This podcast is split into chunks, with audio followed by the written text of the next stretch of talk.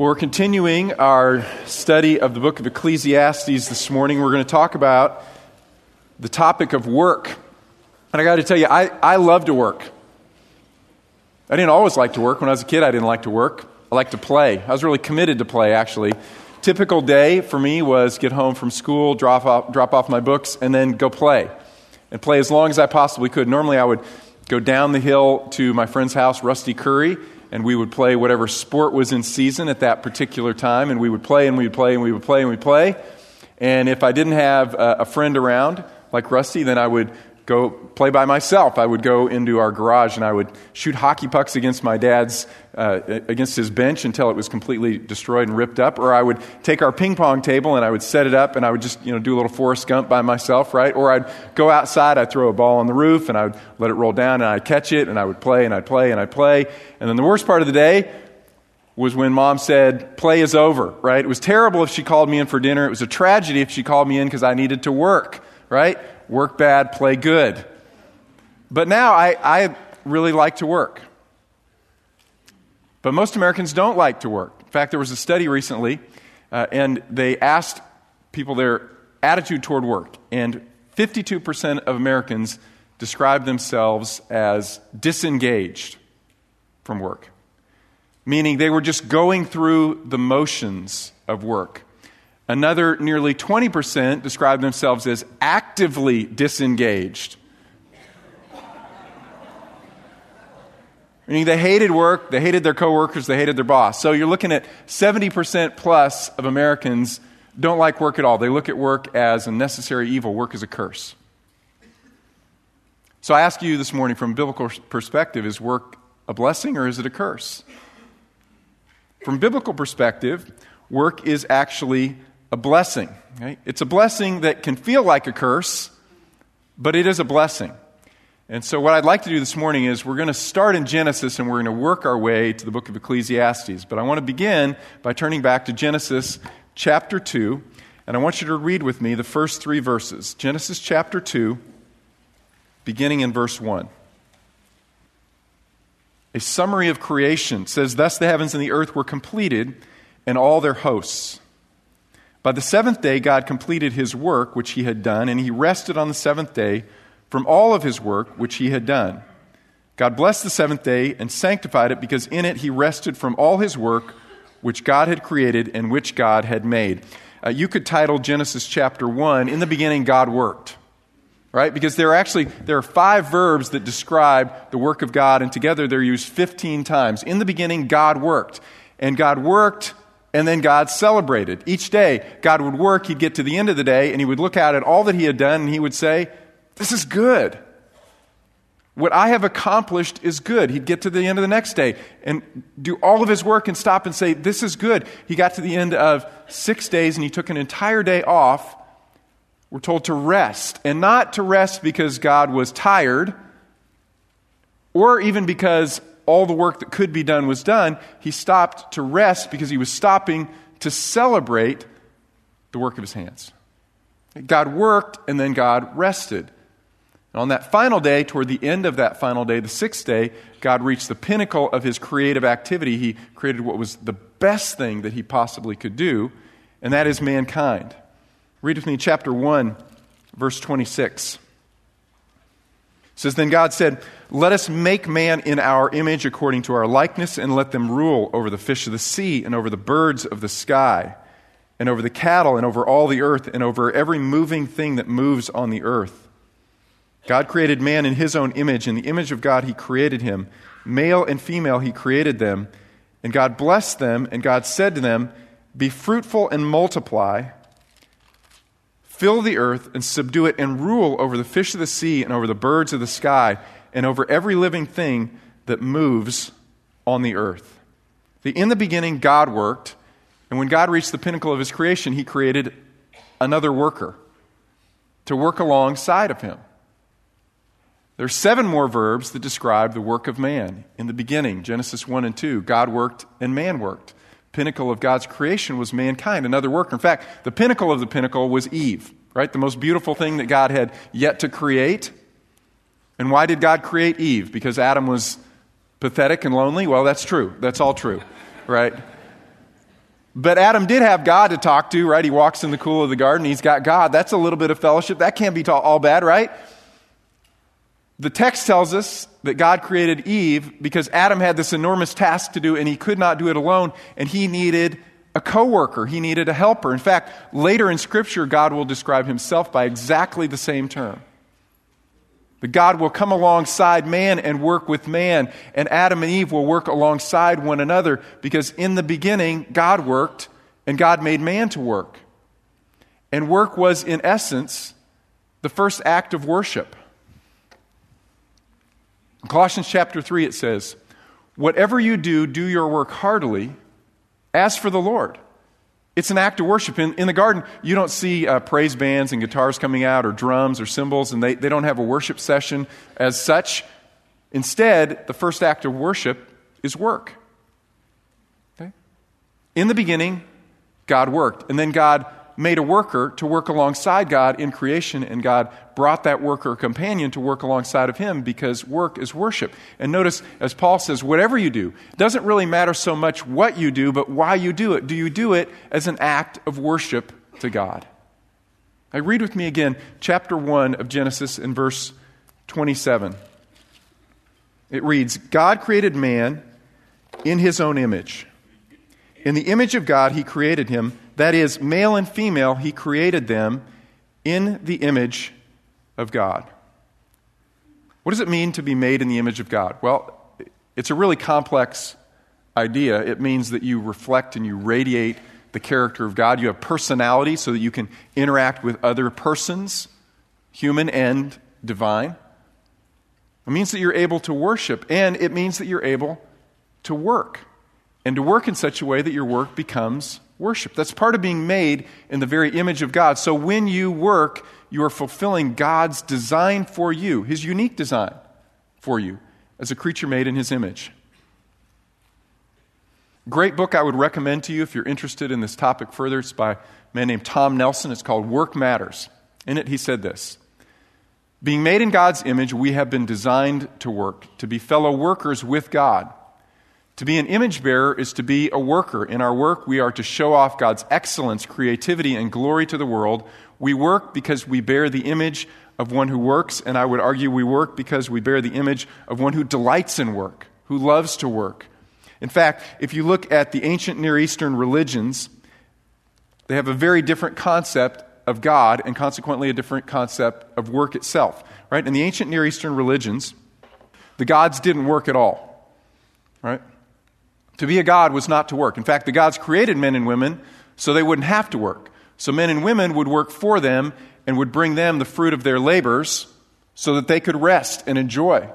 Right? Food and drink and beauty and creativity would be given to mankind to bring and to work to man. So men and women were slaves essentially of the gods. So the idea was that the, the highest form of human expression would be to ascend to godhood, which is you don't have to work anymore. Right? Sound familiar? Right?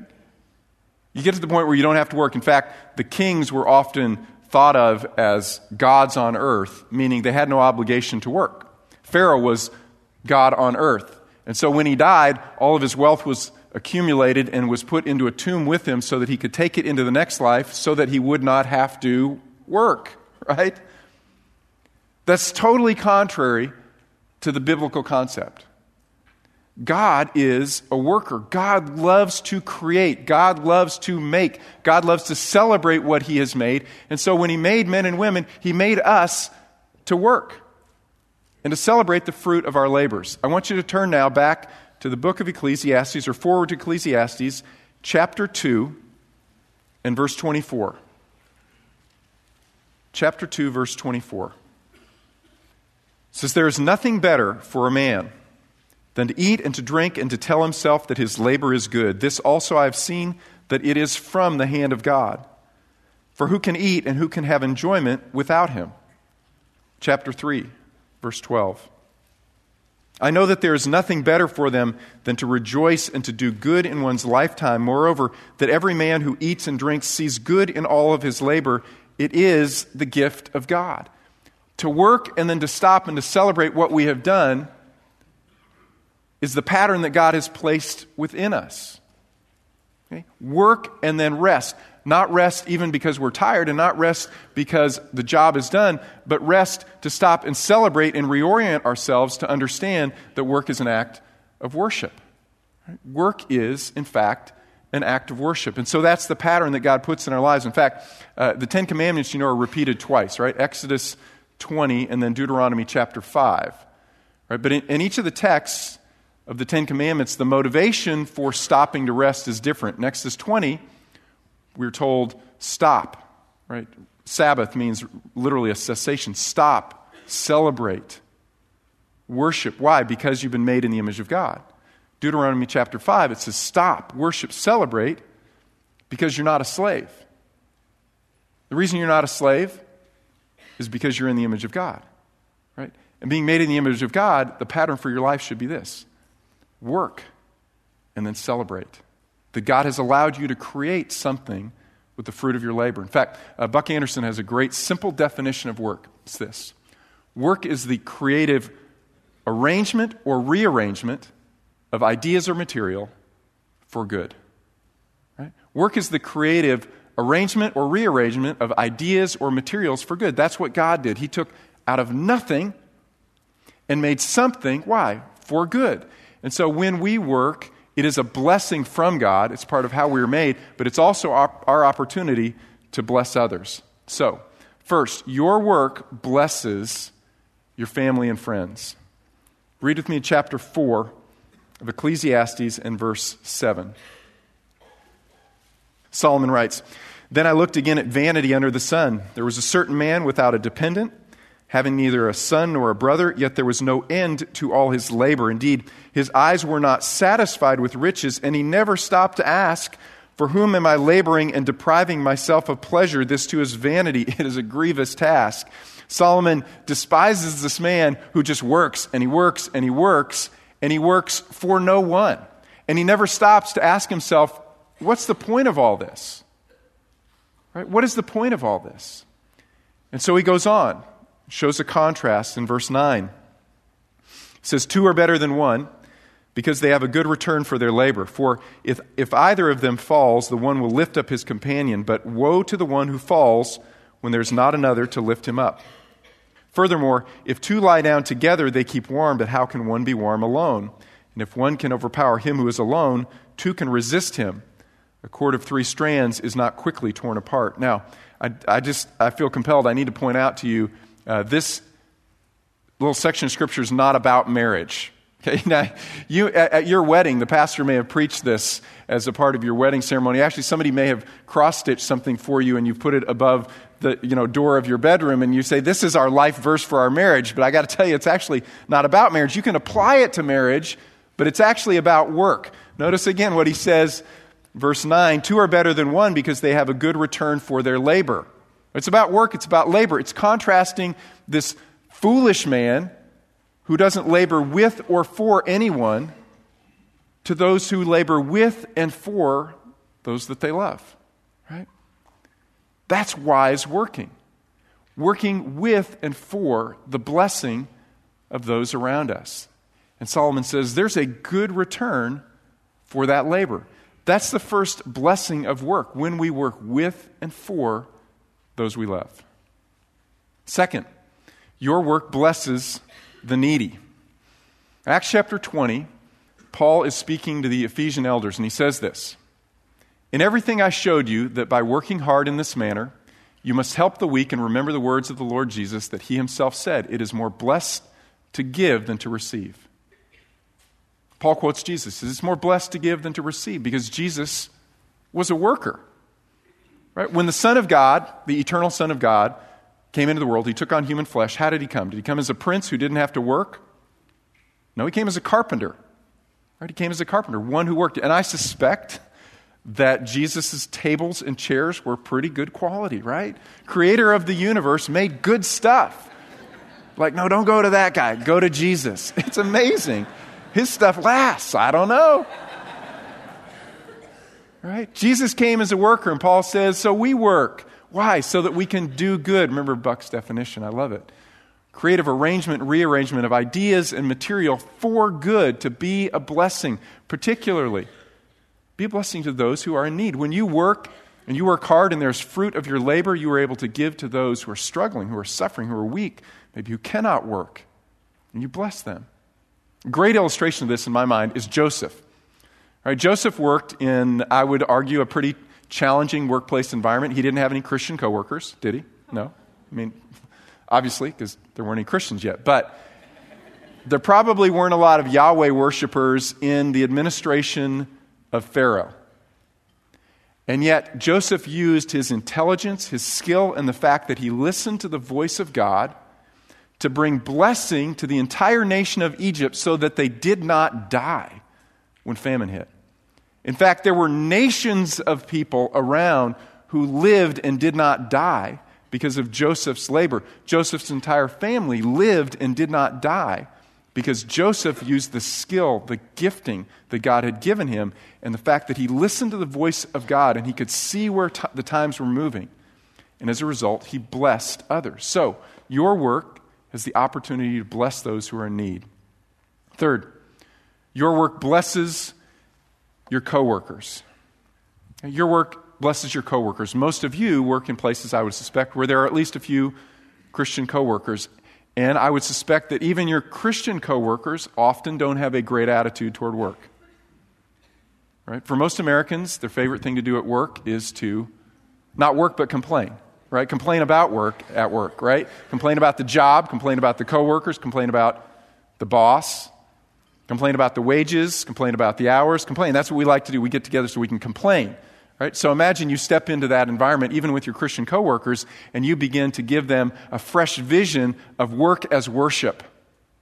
Whatever you do, do it heartily, that is, from the heart.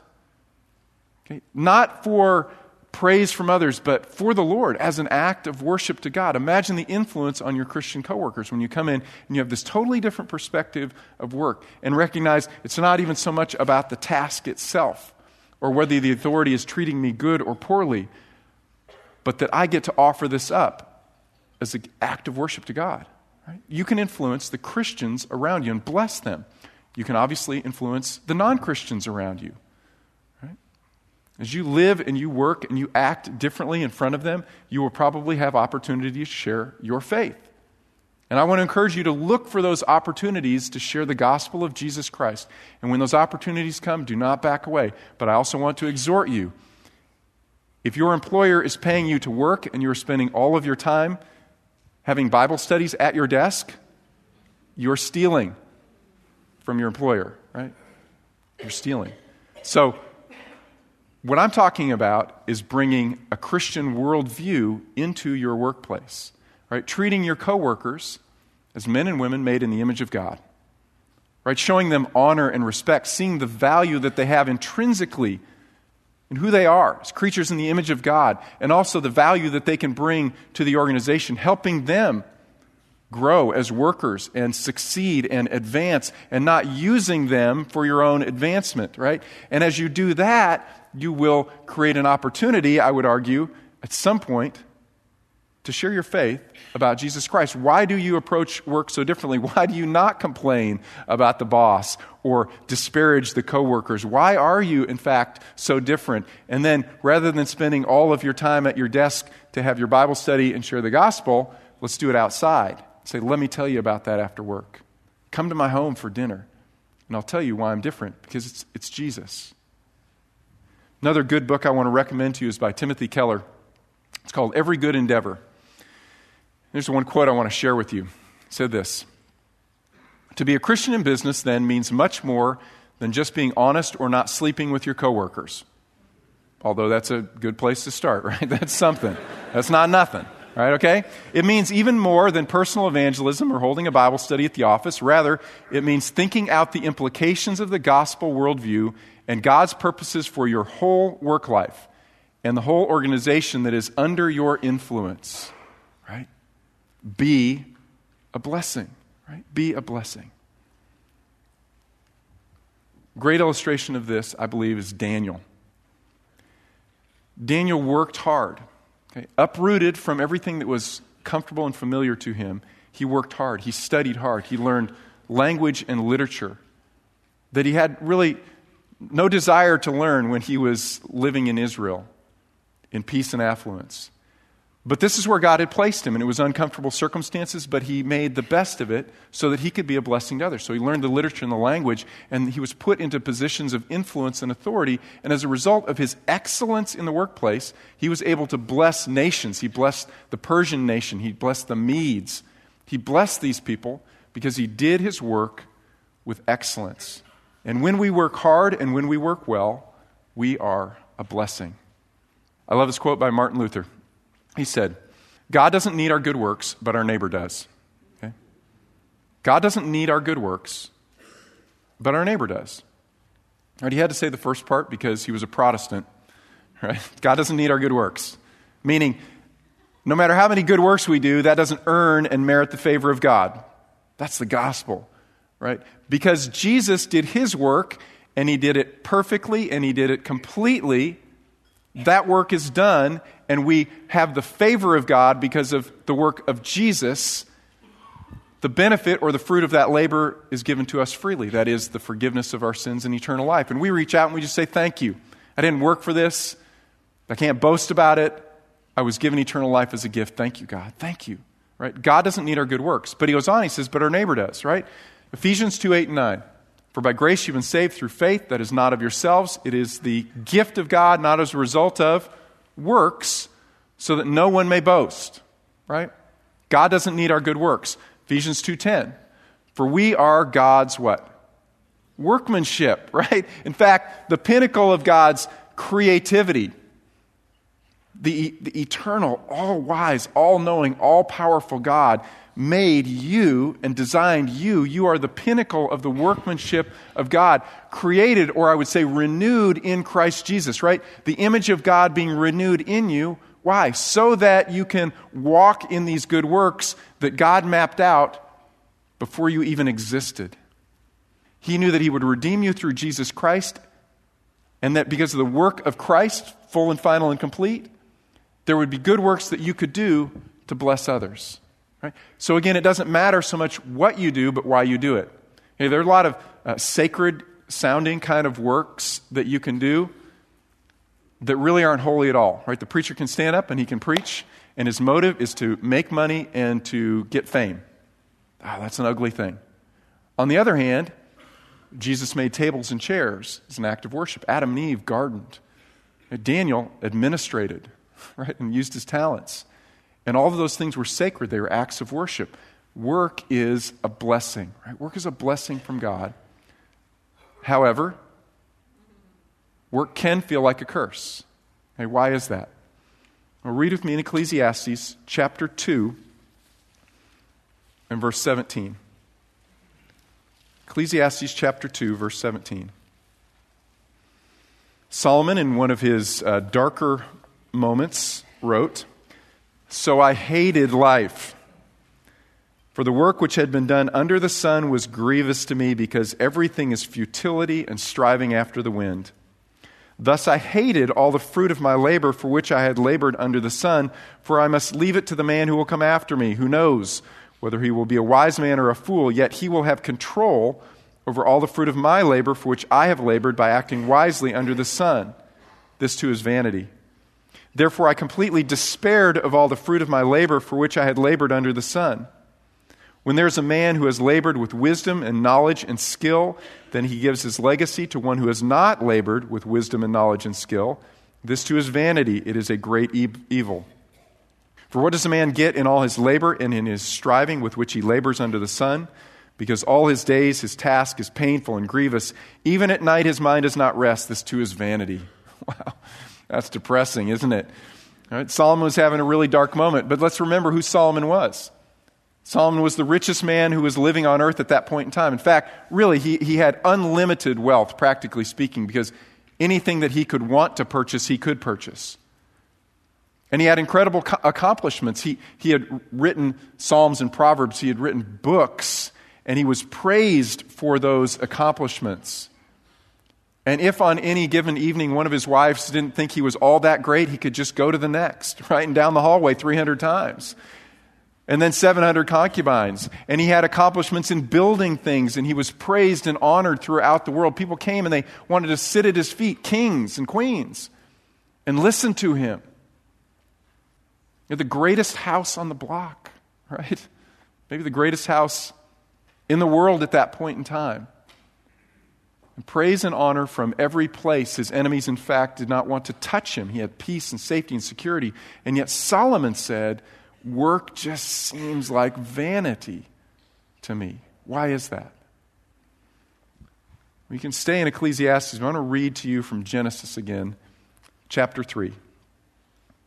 Then to Adam, God said, Because you've listened to the voice of your wife and you have eaten from the tree about which I commanded you, saying, You shall not eat it. Cursed is the ground because of you. In toil you will eat of it all the days of your life. Remember, Genesis 1 through 2 comes before Genesis 3. That's important. Work is given as a blessing, a gift from God in Genesis 1 through 2. A work is not the curse, but work is under the curse. In fact, everything's under the curse. Everything on earth, or in Solomon's term, under the sun, it's all under the curse. So work itself is not the curse, but work is under the curse. And as a result, work is going to be hard. It's going to be difficult. In fact, Solomon says, you know, there are things that are bent that just cannot be straightened. Again, quoting to you from Timothy Keller, he said, Sin runs through the heart of every worker and the culture of every enterprise. Work is not the curse, but work is under the curse. And so work begins to feel like a curse for us. Uh, how does this happen? Well, uh, let me talk to you about the progression I think that happens for many of us. It begins like this.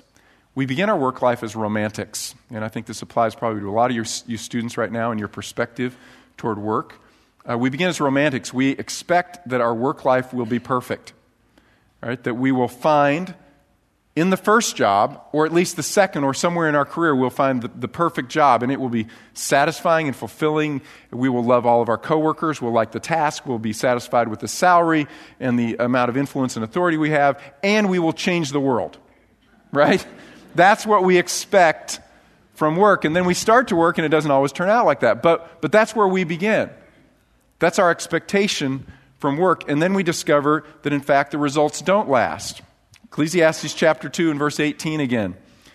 Solomon says, Thus I hated all the fruit of my labor for which I had labored under the sun. Why? Because I have to leave it. I have to leave it behind to one who will come after me. And who knows?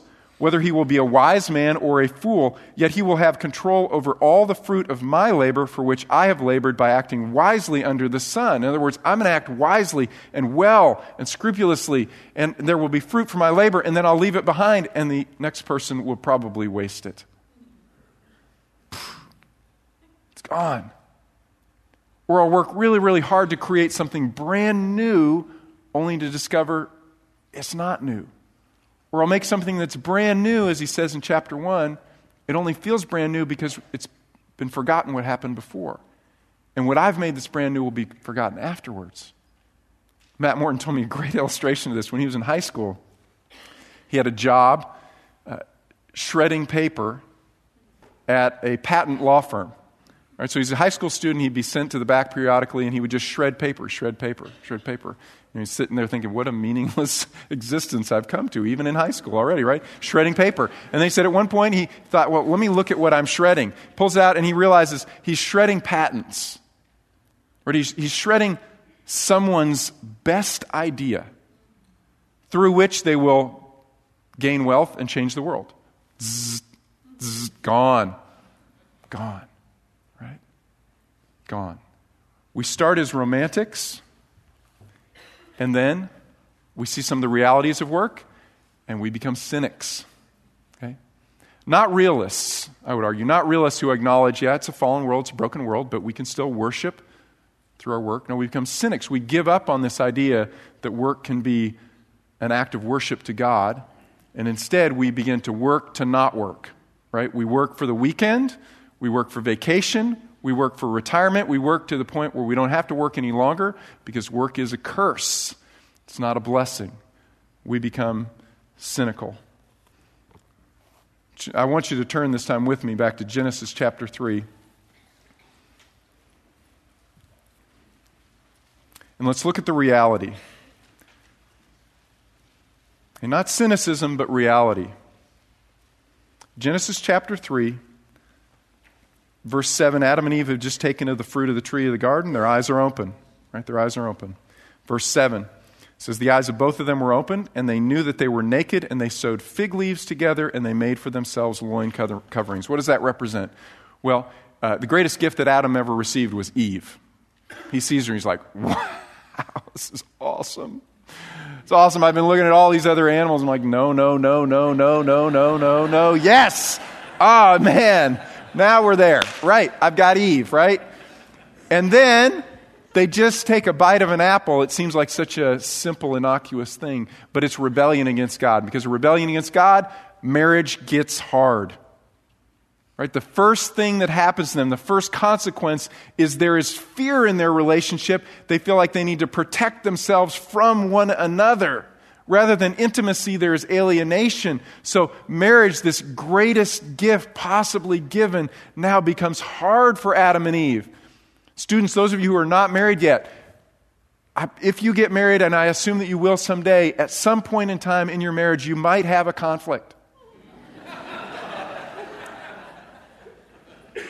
I just want you to be forewarned, right? Marriage is hard, right?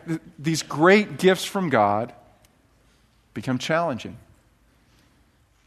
Chapter 3, verse 16. To the woman he said, I will greatly multiply your pain in childbirth. In pain you will bring forth children. In pain. Right? Now, marriage is hard.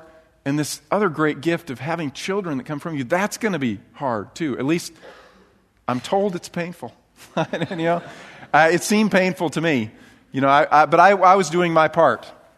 I did my part. In fact, our doctor is, is here this morning, and he knows I did my part, right? I went to class as I was told, and I learned to breathe. So, right? And I, I mean, I, you know, that's kind of how I am. I'm, I like to learn. I like, I've learned hard. I learned how to breathe, and I practice breathing. So when uh, Tristy was giving birth, you know, she said, "Come on here, squeeze my hand." And so I stood beside her and I squeezed her hand and and I breathed with her. Right? And I'm working hard. And I got to tell you, I got tired and hungry. I got hungry. I. So, you know, because this thing had started, I don't know, man, it started in the middle of the night. We'd been up forever and I hadn't eaten anything and I'm hungry, right? I was hungry and my mother in law, she just loves me. She thinks I'm just awesome. I'm a saint. So she had come into town and she bought me a Subway sandwich. So I just took a break and I was standing in the corner. I'm eating my Subway sandwich, right? And, and Tristy looks over at me and she goes, Stop crunching right? So I, I set down my Subway sandwich, right? And she goes, Take your hands out of your pockets and do something. I went, don't know what to do. Right? It's hard. Marriage is hard. Childbirth is hard. I'm told, I, you know, it's hard, right? Work is hard. Adam, you're going to go to work and you're going to want to bring up the produce of the earth, and instead, it's just going to cut up your hands. And you're going to have a lot of days like that. That's reality, right? And sometimes that reality drives us to cynicism. We say, I don't see how work could possibly be worship. How could there be anything intrinsically valuable in work? Right? Another possibility for us is this we bow down as worshipers. It's not that we worship work itself, but we worship what we can get from work, right? I can get a title, I can get honor, I can get prestige, I can get a name for myself, I can get wealth that gives me security and safety. The Tower of Babel is the perfect biblical illustration of this. God says, Be fruitful and multiply, go out, spread out throughout the earth, and, and worship me through your work right? And bring, bring the knowledge of my name everywhere. Make my name great everywhere on the earth. And the people of the Tower of Babel said, you know what we need to do? We need to come together and make a name for ourselves through our work. We have just had a breakthrough in technology. We're no longer building with stones, which are irregular, and, and limit how high we can build something. We figured out how to make bricks and burn them. That's technology. Now we can build to the heavens. And when we build to the heavens, you know what's going to happen? People are going to remember our name through our work. That's worship. That's worship. When you meet someone, what's the first thing that you ask that person often? What do you do? Right? I, particularly in our cur- culture, we gain value through our work, through what we do. Problem is, those towers all eventually crumble. They all crumble. They're just not going to be enough. Ecclesiastes chapter 6, verse 7. The Lord said, I will blot out the man whom I have created. Oops, I'm in Genesis. That's not it. It's applicable, I suppose, right? Let's do Ecclesiastes instead. Huh. Chapter 6, verse 7 All a man's labor is for his mouth, and yet the appetite is never satisfied. You work and you work and you work and you work, but it's just never enough. Right? It's just never enough. And so this is what happens to us. We remain un- unreflective. We keep working and expecting something from work that it can't give, and the meager returns that we do get from work keep us working even more and more and more and more. We become slaves of our work. As Solomon says, even at night, this man cannot rest. His mind just can't stop. Right? And that's what he needs to do. He needs to stop and to think about work and its meaning. Katherine Alsdorf was uh, the one who wrote Timothy Keller's book with him. She said this about herself. She said, I couldn't handle the idea that it was all meaningless, so I just put my head down and I worked harder. And I suspect there are probably some of us who do exactly the same thing. And so, what I want you to do here's your application for this week. Real simple application. I just want you to stop working for a little while this week and think about work. Okay, don't work, but think about work.